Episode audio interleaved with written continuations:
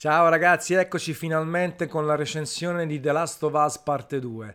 In descrizione trovate il link all'articolo, mentre in questo video ci sono tutte le mie impressioni dettagliate. Tranquilli, non c'è alcuno spoiler particolare, mentre alla fine una piccola sezione chiaramente indicata nella quale vi parlo degli extra e dei collezionabili. Nel frattempo, mettetevi comodi.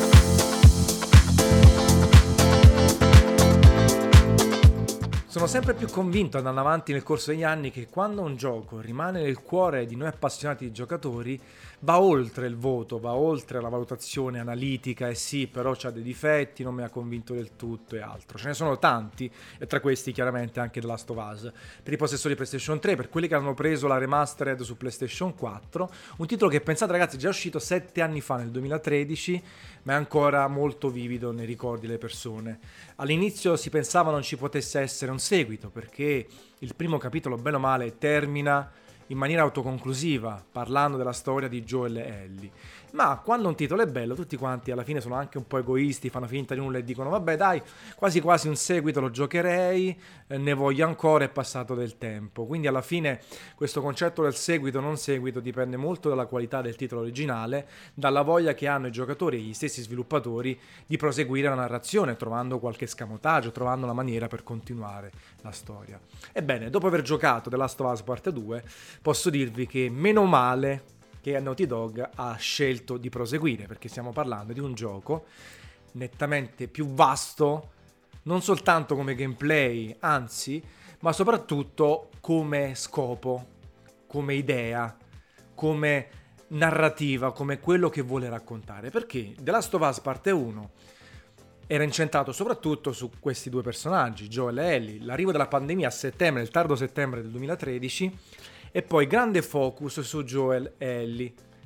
C'erano tanti comprimari, anche importanti, che rivestono un ruolo, eh, diciamo, fondamentale in piccoli tratti di storia, che poi scompaiono perché si ritirano, perché muoiono, perché si suicidano, per tanti accadimenti. Però è chiaro che tutta la narrazione parte dal presupposto di questa pandemia, di questo fungo, il Cordyceps modificato, eh, e poi è molto personale. L'evoluzione di Ellie che ha vissuto sempre in questo mondo e diventa anche un'assassina, una persona che ammazza a sangue freddo perché giustamente il mondo ti porta a far questo. Joel, trafficone, che è pronto a tutto pur di avere il proprio tornaconto, ha dei sentimenti ma non si fa scrupoli, anche egli, anch'esso, a uccidere a sangue freddo o a mettere il proprio bene, la propria idea dinanzi a tutto. Ebbene, The Last of Us parte 2 prende questo presupposto, continua dagli accadimenti del primo capitolo, ma li espande. Perché la pandemia non ha colpito soltanto poche parti degli Stati Uniti, ha colpito evidentemente tutto il mondo. Immaginate come in ogni regione, soltanto già appunto degli ex Stati Uniti, si possono formare delle comunità differenti, comunità militarizzate che seguono un culto religioso, che cercano di ritornare più o meno alla, alla normalità e che hanno accettato questa pandemia perché a quanto pare non c'è una cura, non c'è una soluzione, perlomeno nel breve termine, e quindi bisogna conviverci. E allora c'è Jackson, ad esempio, comunità che si è vista mille volte, che è gestita da Tommy, il fratello di Joel, e Maria. C'è addirittura la, la luce elettrica, c'è il baratto, ognuno fa un lavoro, si cerca di vivere una vita normale si mangia, si creano cibi cotti, si allevano animali, si allevano ortaggi, eh, frutta e così via. E poi chiaramente bisogna stare sempre attenti a quello che succede fuori.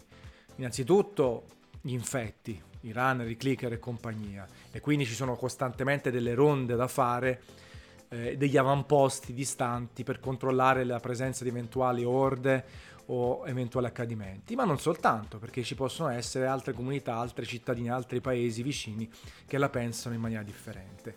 E allora The Last of Us parte 2 non racconta più soltanto la storia di Ellie e di Joel, ma vi fa vivere punto di vista, e chi vuol capire capisca, di altre comunità, di altri personaggi, che assumono quasi un ruolo importante in termini narrativi come quello di Ellie stessa, di Joel, di Tommy e, co- e compagnia e vi fa capire come ogni persona è mossa da un qualcosa, da una motivazione differente.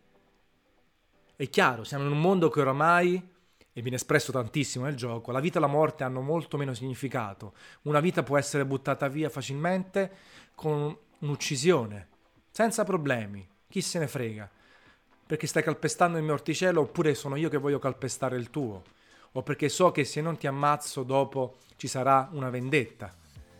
E quindi è un mondo crudo, ancora più espanso. E chiaramente Naughty Dog nel suo percorso, nel corso degli anni, riesce a raccontare gli accadimenti di parte 2 in maniera ancora più cruda, genuina, non politicamente corretta, forte dal punto di vista visivo, dal punto di vista musicale, dai dialoghi, espressivo e un ulteriore tassello in più rispetto al passato, ancora di più, eh, ancora più coraggioso. E in questo se già la The Last of Us aveva un po' ridefinito no? il genere delle avventure lineari con forte componente narrativa, The Last of Us parte 2 va ancora oltre. È in assoluto il riferimento nella narrazione oggi nei videogiochi. Tra altre cose, mette costantemente in discussione la propria morale, il giudizio del giocatore, perché tutti sappiamo dalle dichiarazioni, dai trailer, che la storia di Last of Us 2 si basa su una vendetta. Però non è che ti spiega esattamente di chi. Pare essere di Ellie? No, ma questa vendetta è stata, eh, diciamo, gestita bene anche in termini di trailer da parte di Naughty Dog, che fa vedere gente che piange, si dispera, che forse è morta, forse no. E non vi fa capire però come sono collegate. Magari voi pensate che quel personaggio si sta disperando per una cosa A, invece nel gioco scoprirete che l'ha fatto per una cosa B. Quindi siamo sicuri. E tra altre cose, tutti i spoiler che sono stati rilasciati, me sono andati a ricercare ovviamente per capire quanto sono stati bastardelli eh, le persone frustrate ehm, una buona parte sono falsi, un'altra parte sono decontestualizzati. Chiaramente l'invito è non vedeteli, se siete stati fortunati non guardateli fino a che non avete giocato il titolo. Tornando a questa narrazione quindi, voi magari fate un certo numero di azioni, poi il gioco vi fa immedesimare in qualche maniera con le persone che avete ammazzato, di cui vi siete vendicati o a cui avete fatto un torto e voi vi sentite una chiavica perché andando a impersonare, andando a vedere il background, la storia di questi altri personaggi, dite, ah cacchio. E così è successo, mannaggia, mi sento in colpa allora per quello che è successo prima. Vi parlo dei cani, dai, che non hanno per fortuna una grande storia, però voi ammazzate i cani nel gioco, no? Si è visto, sono le ronde eh, di un particolare gruppo che c'ha i cani, voi li ammazzate perché sembrano violenti, altri stanno quasi sulle palle, tra virgolette, per quanto ammazzare un cane è sempre particolare. Ebbene, a un certo punto l'avventura voi capirete dove vengono allevati questi cani, chi sono, magari sono giocosi, magari sono fedeli al padrone, ma in realtà anche quando ne ammazzate il padrone durante il gameplay, questi eh, si lamentano e piangono e vi sentite una chiavica. Immaginate la stessa cosa anche per alcuni personaggi che magari ammazzate a sangue freddo, dopodiché poi dite porca vacca che background che avevano. E in questo praticamente è come se Naughty Dog avesse preso la camera e l'avesse allargata, portata in vari punti per farvi vivere il mondo del gioco, anche se la pandemia fa uno step indietro, fa un passo indietro. Come vi ho detto prima, oramai le persone ci stanno convivendo. Gli infetti rappresentano un pericolo enorme, tante persone continuano a morire negli infetti. Però la pandemia diventa una sorta di sfondo in questo secondo capitolo. È presente, ci sono tantissime sezioni di gameplay dove si combattono gli infetti o dove si bisogna fuggire dagli infetti, però sono più importanti le storie delle persone, le loro motivazioni, le loro perdite, i loro guadagni, i loro interessi. E per questo forse ci potrebbe essere un terzo capitolo. Perché c'è ancora tanto da dire. Tranquilli, il gioco si chiude bene, con un finale che in realtà pone le radici su tanti accadimenti che succedono nelle ultime ore, ore, ore di gioco. Però poi c'è spazio per un seguito. L'ha detto anche mm, Neil Druckmann, che ci sta pensando, o la nuova EP o un terzo capitolo. Prima o poi, se dovesse arrivare un terzo capitolo di The Last of Us, nessuno si lamenterà soprattutto per aver giocato. Il finale è bello, è pesante, è un po' anticlimatico, nel senso che non accadono cose secche. bombe, esplosioni oppure uccisioni fantastiche o robe là, fantastiche o bruttissime.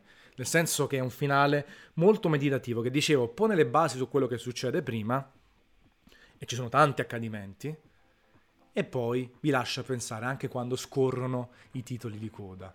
Accadimenti pesanti ce ne sono ragazzi, almeno in, in tre situazioni ci sono rimasto di merda.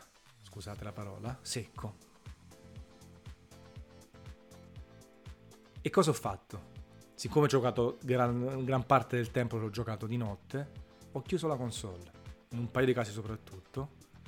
Ho detto, vabbè, no, non posso continuare adesso, ho bisogno un attimo di pensarci. Mi sono messo lì, se fossi un fumatore mi sarei acceso una sigaretta, poi sono andato a dormire e ho detto, porca vacca. Oppure in altri momenti succedono cose dove vi ho detto prima, l'uccisione, no? La vita, talvolta muoiono personaggi che avete conosciuto, che, con cui vi siete, boh, avete avuto un po' di empatia e muoiono in maniera così, pa, colpo in testa, ciao. E questo vi fa capire la scelta registica da parte dei sviluppatori che alla fine la vita non vale niente. Anche un personaggio che, che vi ha seguito, che ha parlato con voi, di cui avete seguito le gesta per un po', nuovo o vecchio che sia, non conta niente. Perché se tu mi devo vendicare di te, oppure se stai sulla mia strada, ti ammazzo a sangue freddo, amen. E vai oltre la scena, non avete quasi mai il tempo. Poi in altre occasioni invece, nero, cacchio. T'ha posto Naughty Dog. Come ti permetti di fare una narrazione così adulta di un videogioco, così forte, senza prigionieri, senza buonismi, eh cacchio, stai simulando un mondo dove c'è la pandemia, dove sono creati gente che magari adora una figura religiosa e quindi fa tutto in nome della religione, è giusto che ti ammazza, ti squarta, ti fa, ti dice, ammazza, vede, qui, là, sacrifica o altro.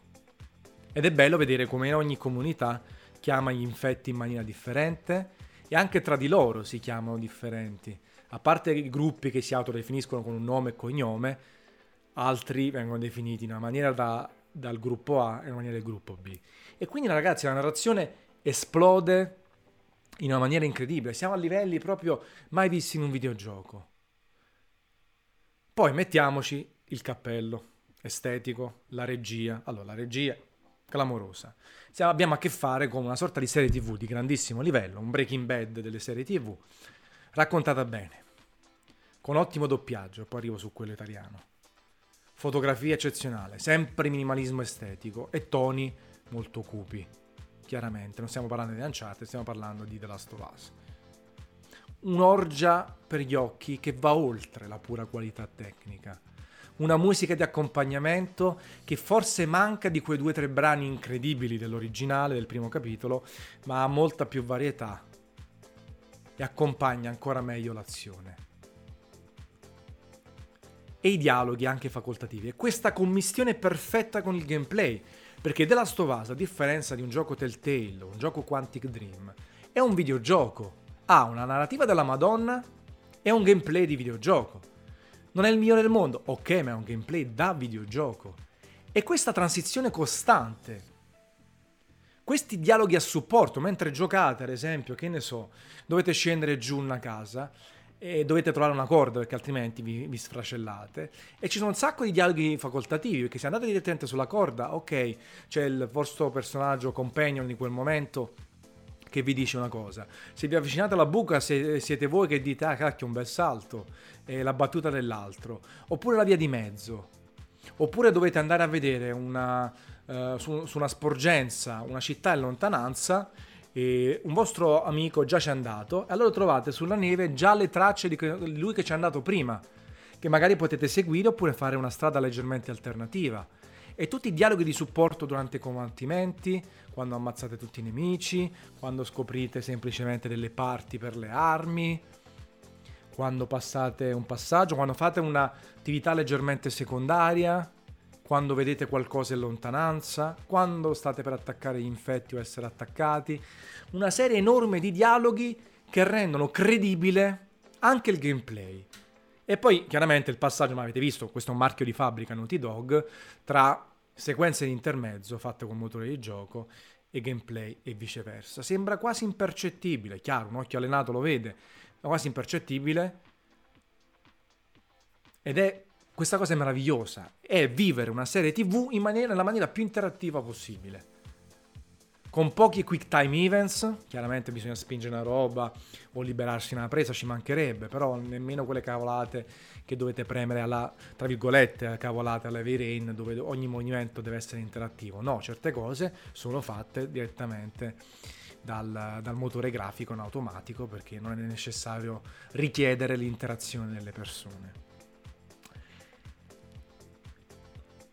Ragazzi, come ho scritto nell'articolo, sto facendo estrema fatica a non fare spoiler per farvi capire quanto è figo a livello narrativo, ma, ma, per dare qualche frase ad effetto, è un gioco vero, è un gioco genuino, è un gioco che narrativamente parlando, e che poi ve lo fa fare anche certe volte come gameplay, fa cose che non ha mai fatto nessuno prima in termini di coraggio, non in termini di rivoluzione.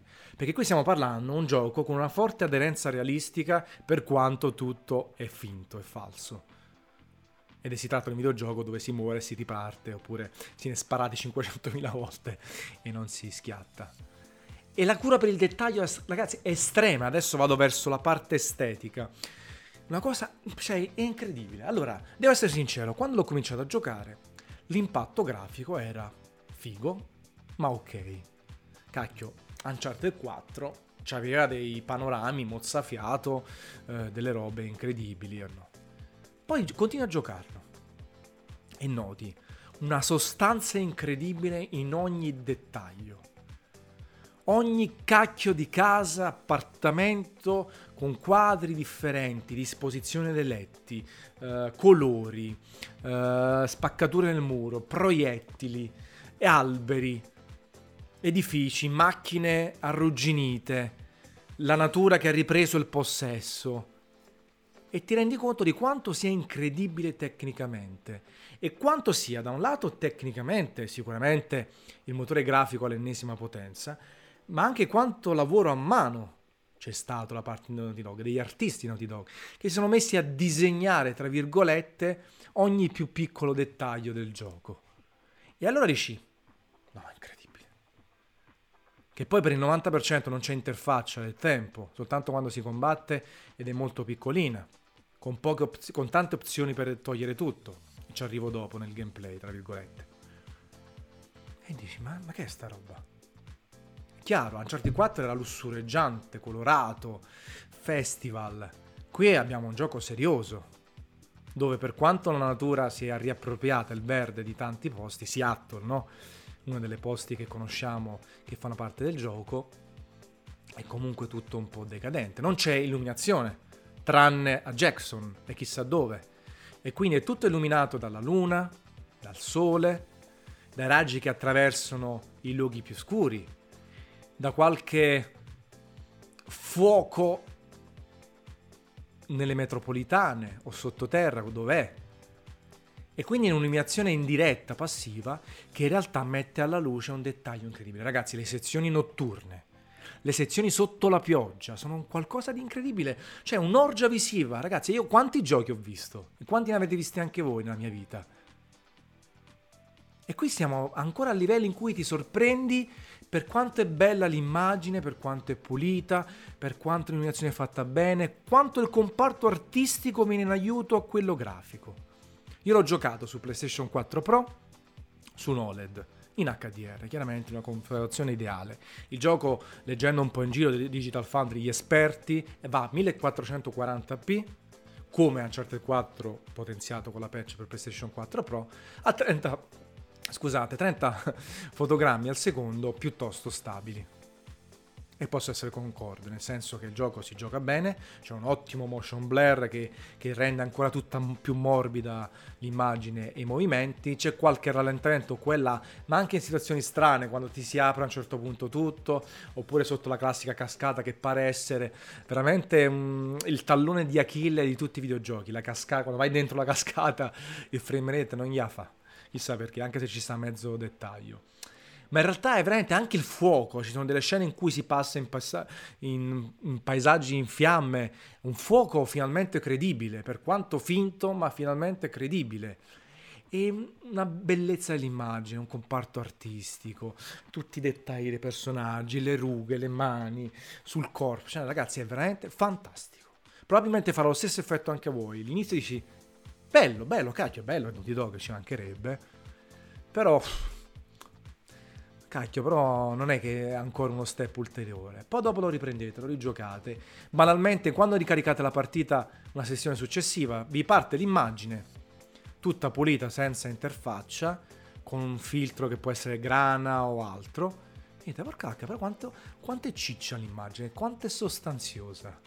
Poi in HDR ulteriormente esaltiamo contrasti notturni, eh, eh, l'illuminazione, i chiaroscuri e abbiamo veramente un'orgia visiva che ripeto non va a porsi nella PC Master Race, siamo comunque a 1440p portate a 4K 30 fps ma un'immagine davvero ai massimi livelli. E veramente vi invito a guardare i dettagli quando esplorate, a vedere tutte le piccole cose, chiaramente tutti i calendari che, che sono settembre-ottobre 2013, tutti i riferimenti alla pandemia, eh, tutte le cose sfatte, ma banalmente anche quando eh, la classica scena dei videogiochi dove bisogna raggiungere un punto alto, ti metto la mano sotto, vai sopra, dopo mi metti la mano per salire.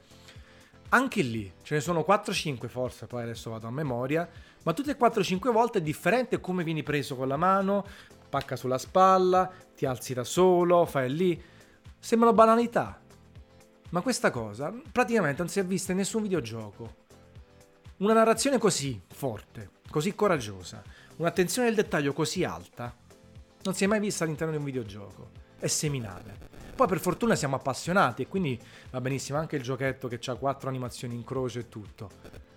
Però, cacchio, se uno dovesse essere talebano, dovrebbe dire cacchio, adesso non posso più giocare purtroppo ragazzi le avventure in terza persona lineari. Perché, cioè, mi dà fastidio tutto, l'animazione, i quattro dialoghi in croce, le poche animazioni, non va bene. Queste. Andiamo avanti. Animazioni che concorrono a rendere il tutto più credibile e servono anche per il gameplay. Animazioni, se vi ricordate quelle di The Last of Us, che fighe erano, eh? andatela a rivedere adesso, poi andate a giocare eh, parte 2. Porca vacca che miglioramento. Quando Ellie o chi cade a terra da una posizione sopraelevata senza morire, è come pff, a terra. E quando spara, e quando viene colpita e cade a terra e voi da terra potete ancora sparare. E poi questa nuova animazione, quella più famosa della schivata. Scusate, oggi sto imitando tutto per chi si sta vedendo il video. O del passare attraverso strettoie. Allora si fa il passaggio attraverso strettoie con il tasto X, funziona benissimo. Aggiunge una nuova possibilità di scappare ai nemici perché eh, magari gli infetti ci mettono un po' di tempo. Se voi passate in una strettoia col tasto X in maniera molto elegante, eh, guadagnate un vantaggio competitivo verso alcuni infetti che passeranno anche loro, ma ci metteranno qualche secondo, quindi potete rigirarvi X e dietro e potete sparare, oppure guadagnare un vantaggio se siete a corto di munizioni oppure con un nemico che dal vivo, da vicino vi fa un mazzo così. E poi la schivata che si fa con L1 che permette di aumentare, di estendere il gameplay. Vedete, adesso sto andando sul gameplay eh, con nuove possibilità. Quindi c'è questa parte di andare attraverso il muro. Quando si viene colpiti ancora più fisicità e quindi si può cadere a terra, prima di rialzarsi continuare a sparare oppure riposizionarvi e la schivata che può servire per i clicker, quindi talvolta anche se c'è il one shot kill potete cercare di evitare i clicker con la schivata oppure gli umani che hanno asce, spade, cioè spade proprio non normali, ascette, martelli, mazze, quello che è, non la spada della roccia, e eh, che potete cercare di evitare. Nei contatti corpo a corpo. In realtà questa cosa rende un po' più semplici i contatti corpo a corpo, perché una volta che acquisite la tempistica, il timing, riuscite a essere molto bravi nei combattimenti uno contro uno, ma ricordatevi sempre che mentre siete uno contro uno arriva qualcun altro dietro, per fortuna non c'è la sindrome dei primi Assassin's Creed soprattutto, eh, che tutto si estraneo. Però ecco, questa schivata può essere. In generale c'è maggiore fisicità, che si traduce nell'estetica, nella credibilità, in un'ottima risposta ai comandi. Io veramente ho, ho, riscontrato anche se sono 30 fps, perché i 60 fps talvolta servono anche per una risposta ai comandi più puntuale, ottima risposta ai comandi che vi permette di alternare tra schivata, copertura, salto di ostacoli, sparatori in movimento, sparatori fissi, fuga, tutto l'arsenale a disposizione dei protagonisti. E quindi gameplay, se vogliamo, si espande rispetto all'altro gioco, al, titolo originale. Si espande in termini di possibilità. Si, inter- eh, si espande ancora perché diventa ancora più sostanzioso, più forte, più fisico e si sposa anche con l'intelligenza artificiale. Allora, andiamo anche sulle opzioni. Perché? Naughty Dog ha fatto un lavoro incredibile in termini di opzioni. Cosa, mi, cosa significa, direte voi? Innanzitutto l'accessibilità. Ci sono 60 opzioni come è uscito il video, possibilità di mettere il minino più grande e più piccolo, mira assistita o meno, aiuto nelle sequenze eh, diciamo interattive, perché ragazzi non tutti siamo pro, magari abbiamo o problemi di vista o, o non siamo molto bravi con i videogiochi, quindi grande cosa. E poi livelli di difficoltà personalizzabili. Cosa significa questo? Innanzitutto sono disponibili tutti da subito, tutti i livelli di difficoltà, e quindi a quanto pare, non sono sicuro al 100% perché ho visto la lista dei trofei, non ci sono trofei che dicono giocatelo al super top, o comunque potete farlo da subito. E non solo, perché voi scegliete facile, difficile e così via, sopravvissuto e così via, ma potete personalizzare tutto quanto anche in maniera singola e all'interno del gioco potete cambiare il livello di difficoltà in qualsiasi momento, anche se poi il gioco vi dice se il capitolo avete completato A, B o C. Quindi potete scegliere aggressività dei nemici, quante volte si muovono, vi vengono addosso e altro Danni che fate voi. Aggressività dei vostri compagni, quindi se ammazzano molti nemici oppure sono più passivi. Quantità di risorse e così via. Quindi o scegliete il livello di difficoltà in toto oppure c'è personalizzato. Quindi magari potete mettere, eh, che ne so, aggressività dei nemici molto alta, risorse medie perché vi dà fastidio trovarvi perennemente senza risorse. Molto figa come cosa, potete personalizzare l'esperienza. E se siete dei veterani di The Last of Us, vi consiglio di giocarlo perlomeno a difficile, se non sopravvissuto. Poi siete sempre in tempo a ridurre certe cose. Perché il gioco... Ci sono dei momenti in cui si muore. Io ho provato una prima parte a, a normale, poi a hard e l'ho rigiocato in parte a sopravvissuto.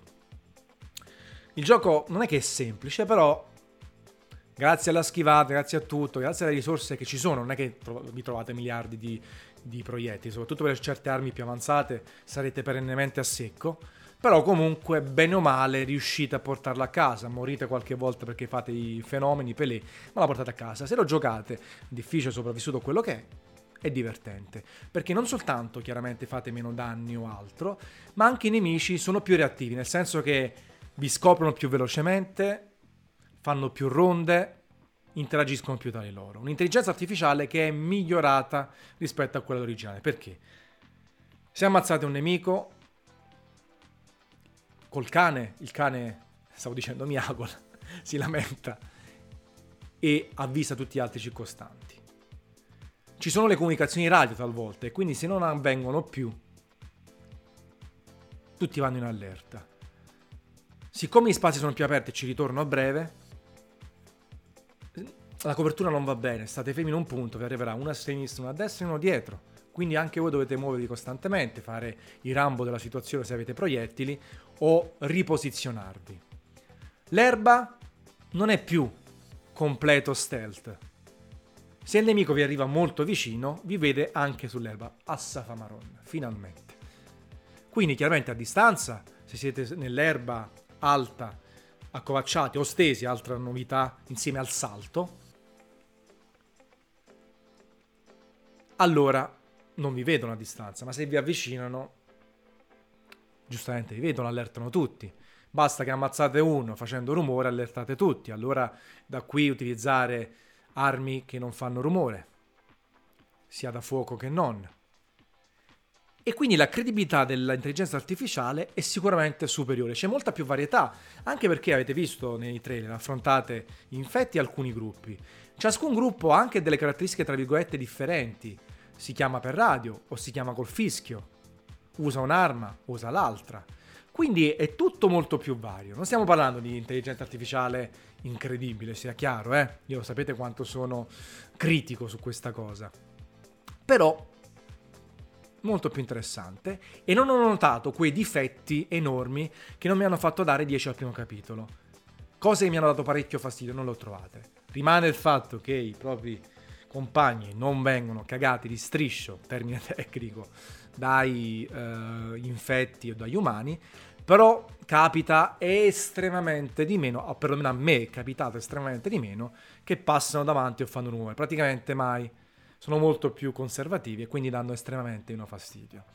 Mettiamoci l'intelligenza artificiale migliorata, mettiamoci un livello di difficoltà che è possibile veramente modificare secondo diversi parametri, potete costruirvi la vostra avventura fino alle opzioni dell'interfaccia. Potete giocare completamente senza interfaccia, senza eh, il senso no, per vedere i nemici attraverso i muri a distanza, sentirli, potete disattivare il mirino, potete disattivare anche l'energia, il fatto che ehm, esce un'iconcina sugli oggetti da raccogliere, sulle interazioni, potete giocare completamente senza nulla. E tra le altre cose, anche in tal senso, comunque Naughty Dog ha fatto un bel lavoro perché ha ridotto enormemente l'estetica. Tutto in bianco e nero quasi, abbozzato, molto stiloso, molto figo. Veramente con questo gioco in termini di interfaccia ed estetica ha reso vecchi tutti gli altri videogiochi. Tranne quelli giocosi, quelli Nintendo o quelli giocosi che hanno tutti altri tipi di interfacce e interazioni. Questa cosa è importante. Io ho paura a giocare il prossimo gioco simile a The Last of Us, perché mi sembrerà vecchio. Poi dopo, per fortuna, il tempo fa la sua parte e sono un appassionato di videogiochi a, a tutto tondo. E quindi anche queste interfacce e i sottotitoli, banalmente, il gioco è doppiato in italiano. I sottotitoli si possono scegliere piccoli, medi o belli grandi, con sfondo, colorati, col nome del personaggio, con l'ordine da leggere. Cioè, è una figata, per tutti. Cioè, c'è stata una cura del dettaglio per tutto. E sono quei piccoli dettagli che mi fanno impazzire di The Last of Us. Ce ne sono tanti. L'ho rigiocato, lo sto rigiocando e sto vedendo delle cose, sia perché conosco come va a finire e il background dei personaggi, ma sto notando delle cose anche nello sfondo clamorose, che prima forse non notavo. E quindi questa cosa mi fa andare giù di testa in un gioco come The Last of Us. Si è parlato di titolo più ampio. Il gioco è più ampio, ma rimane lineare. Si va sempre da A al punto B. Però ci sono dei punti tipo Seattle, che si è visto. C'è una parte molto ampia con tanti edifici da perlustrare con piccoli accadimenti di storia insieme al proprio compagno o compagna. Si va a cavallo. L'area sembra essere davvero molto grande. E mi invito a visitarla tutto perché ci sono delle cose che si sbloccano altro. Però in realtà quest'area qui è una delle pochissime così ampie. C'è sempre più strada, cioè bisogna andare dal punto A al punto B. Si può andare a destra o a sinistra, si può tornare indietro, ci sono dei collezionabili, ne parlo una seconda parte e tutto però è chiaro che si va sempre in un punto, a un certo punto c'è un passaggio che bisogna fare per forza per andare avanti. Quindi c'è una parvenza di grandezza, chiaramente c'è più verticalità. Grazie al salto, grazie a varie cose, si va anche in alto. Ci sono dei, dei palazzi belli grandi, ci sono dei, dei momenti molto variegati. Però un po' come forse l'espansione di Uncharted 4, Lost Legacy, no? che c'era quel hub centrale che si muoveva in macchina, si andava avanti, indietro, là, poi si continuava verso il lineare. Similmente c'è anche qui, ma differente. E c'è questo senso di, ampli- eh, di, di ampiezza, perché quando si esplora, anche da diversi punti di vista, si va in alto, si va in basso, si va strada col ponte o la strada 4-5 traverse su, con una sorta di, eh, di fiume perché è tutto distrutto. Quindi c'è questo senso enorme di maestosità, grandiosità. Come la narrazione diventa più grandiosa, maestosa, così l'esplorazione diventa. Però ti rendi conto che c'è sempre una certa linearità. Il gioco è lineare, è una storia che ti viene raccontata, non ci sono scelte multiple. Però è bello perché per andare da un punto all'altro magari si possono esplorare tante case di lato, eh, tanti piani, quello è figa come cosa, sia chiaro, eh? però non è open world, non è aperto, non è incredibilmente aperto come altri giochi. E nonostante questo, nonostante è più vasto, tutto super attenzione del dettaglio. L'ho ripetuto cento volte e continuerò a ripeterlo.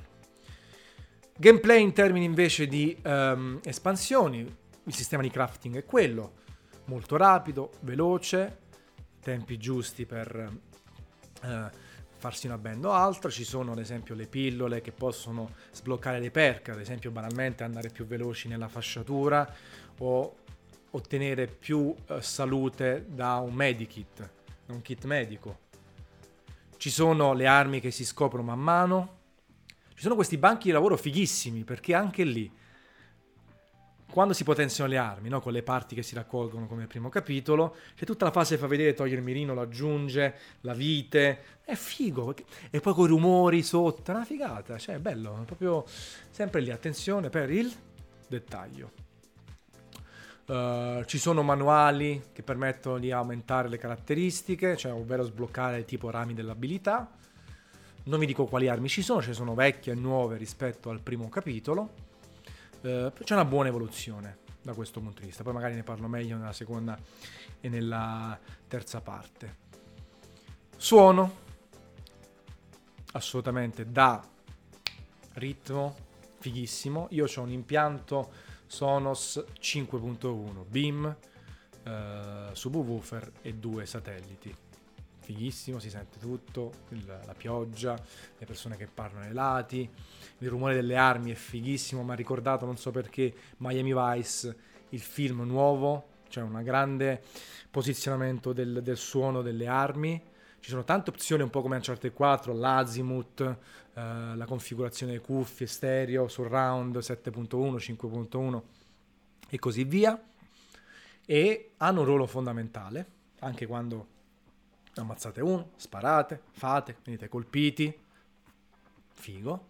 Il doppiaggio italiano buono, come quello del primo capitolo, a livello di messaggio mi, pia- messaggio, mi piace, qualche personaggio più ispirato, qualche personaggio meno, però buono, chiaramente giocarlo in italiano mi permette di giocare senza interfaccia, quello inglese eccellente, ancora meglio come messaggio, in certi frangenti soprattutto rende un po' meglio nei momenti topici il doppiaggio in inglese.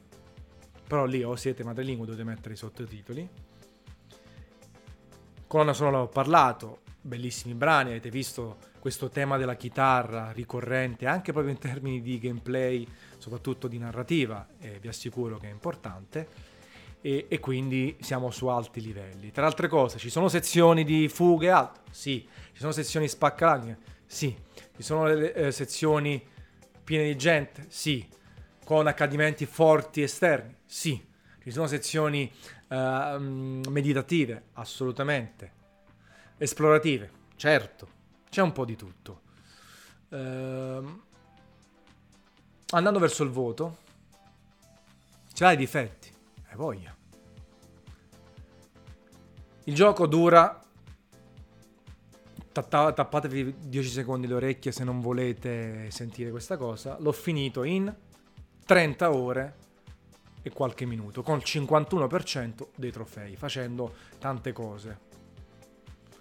Può durare 25, può durare 35 a seconda di quanto fate di extra. Una durata quindi doppia rispetto all'originale, che non viene a noia, anche se in alcuni frangenti Naughty Dog forse ha voluto strafare leggermente. Non come la sezione finale del primo capitolo, che è stata un po' buttata lì, secondo me, in termini di gameplay e tutto.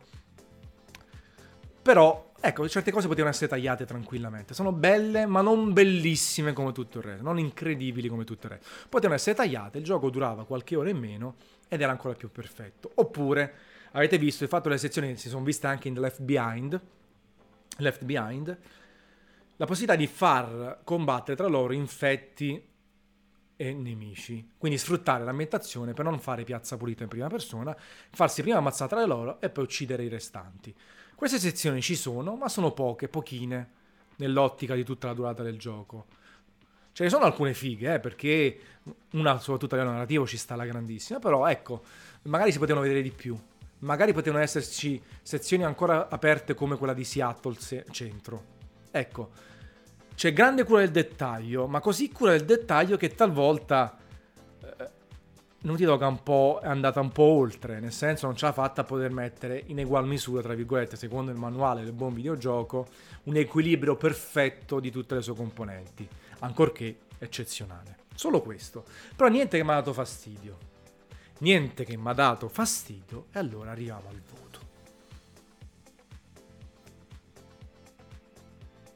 Su Gameplay Café non ho mai dato 100. L'ho dato a Zelda, ma postumo perché non era ancora nato Gameplay Café. Se lavorassi per un sito inglese al gioco avrei dato 98-99 per fare un po' di rumore, per dire guarda peccato che hai fatto quel leggermente passo in più. Ma Gameplay Café celebra la passione per i videogiochi ed eccoci qui, 100 su 100. Ci sta, ci sta ragazzi, ci sta. Perché l'ho parlato in altri podcast, il mio valore del 100, del 10 non è la perfezione, perché altrimenti non lo daresti mai, non esiste. Ma non ci sono cose come nel The Last of Us 1 che mi hanno dato fastidio al punto di dire no, non se lo merita il 100. Ci sono delle cose, anche lo stesso finale è un po' anticlimatico, ma dopo tre notti che ci ho rimuginato sopra ho detto cacchio, un finale perfetto se ci pensiamo, che lascia spazio al terzo capitolo, ma anche finisce tante storie, tanti sentimenti. E quindi ci sta, diamolo questo 100, celebriamo questo videogioco che ridefinisce assolutamente il genere dell'avventura in terza persona lineari mi definisce la narrativa, è una figata. Io vi sto invidiando già adesso che lo dovete ancora giocare. Godetevelo, scopritevelo, fatelo con calma secondo i vostri tempi, rigiocatelo a livello di difficoltà più alto, se arriva su PS5 rigiocatelo di nuovo, perché questo è un gioco che come il primo chiude la generazione praticamente PS4, anche se c'è Ghost of Tsushima, ma chiaramente non avrà quella presa, ci avvicina alla prossima generazione di console ed è un ulteriore tassello di Naughty Dog nella sua maturità di fare videogiochi. Un 100 che va contestualizzato al suo genere, che non va comparato ad altri tipi di videogiochi. Ma è un 100 per me pienamente meritato, sono sicuro, visto che non lo so, che ci saranno tanti 10, tanti 100 in giro, tanti 90, magari qualcuno sarà più critico, ma un plauso a Naughty Dog aver fatto un gioco della Madonna, un gioco eccezionale, per certi versi incredibile, con quei dettagli che vi ho detto che mi fanno impazzire.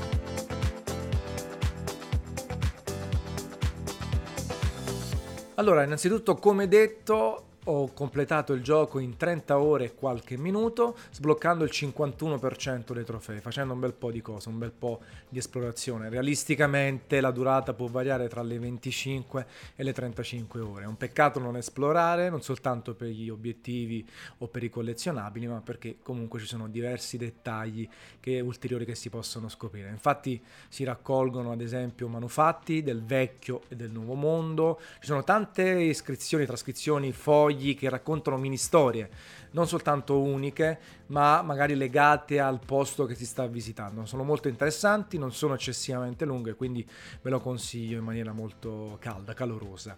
Eh, I trofei, dicevo, il 51%, i livelli di difficoltà sono disponibili da subito e quando si termina l'avventura è possibile ricominciarla al pari del primo capitolo, nuova partita più plus, New Game Plus. Quindi tutte le difficoltà col più vicino e c'è scritto chiaramente che ad esempio facile più è più difficile di facile normale, senza dimenticare, come detto già nel corpo centrale, che è possibile modificare diversi aspetti della difficoltà in maniera granulare. Per il resto ehm, vale la pena di esplorare il gioco eh, perché oltre alle iscrizioni e manufatti che comunque concorrono a fare un quadro più preciso dell'avventura, ci sono veramente molti dettagli sulle pareti, eh, dialoghi opzionali che si attivano col triangolo, vengono chiaramente indicati, quindi è un peccato perlomeno non farlo. E poi, siccome alcuni obiettivi si sbloccano, ad esempio, completando tutto il ramo di abilità o, o tutte le armi e quello che è, bisogna per forza fare una seconda run col gioco. Quindi con il New Game Plus siete a cavallo, potete portarvi tutto, anche se poi alcune armi alcune tipologie di abilità si sbloccano successivamente in ogni caso perché sono funzionali alla storia.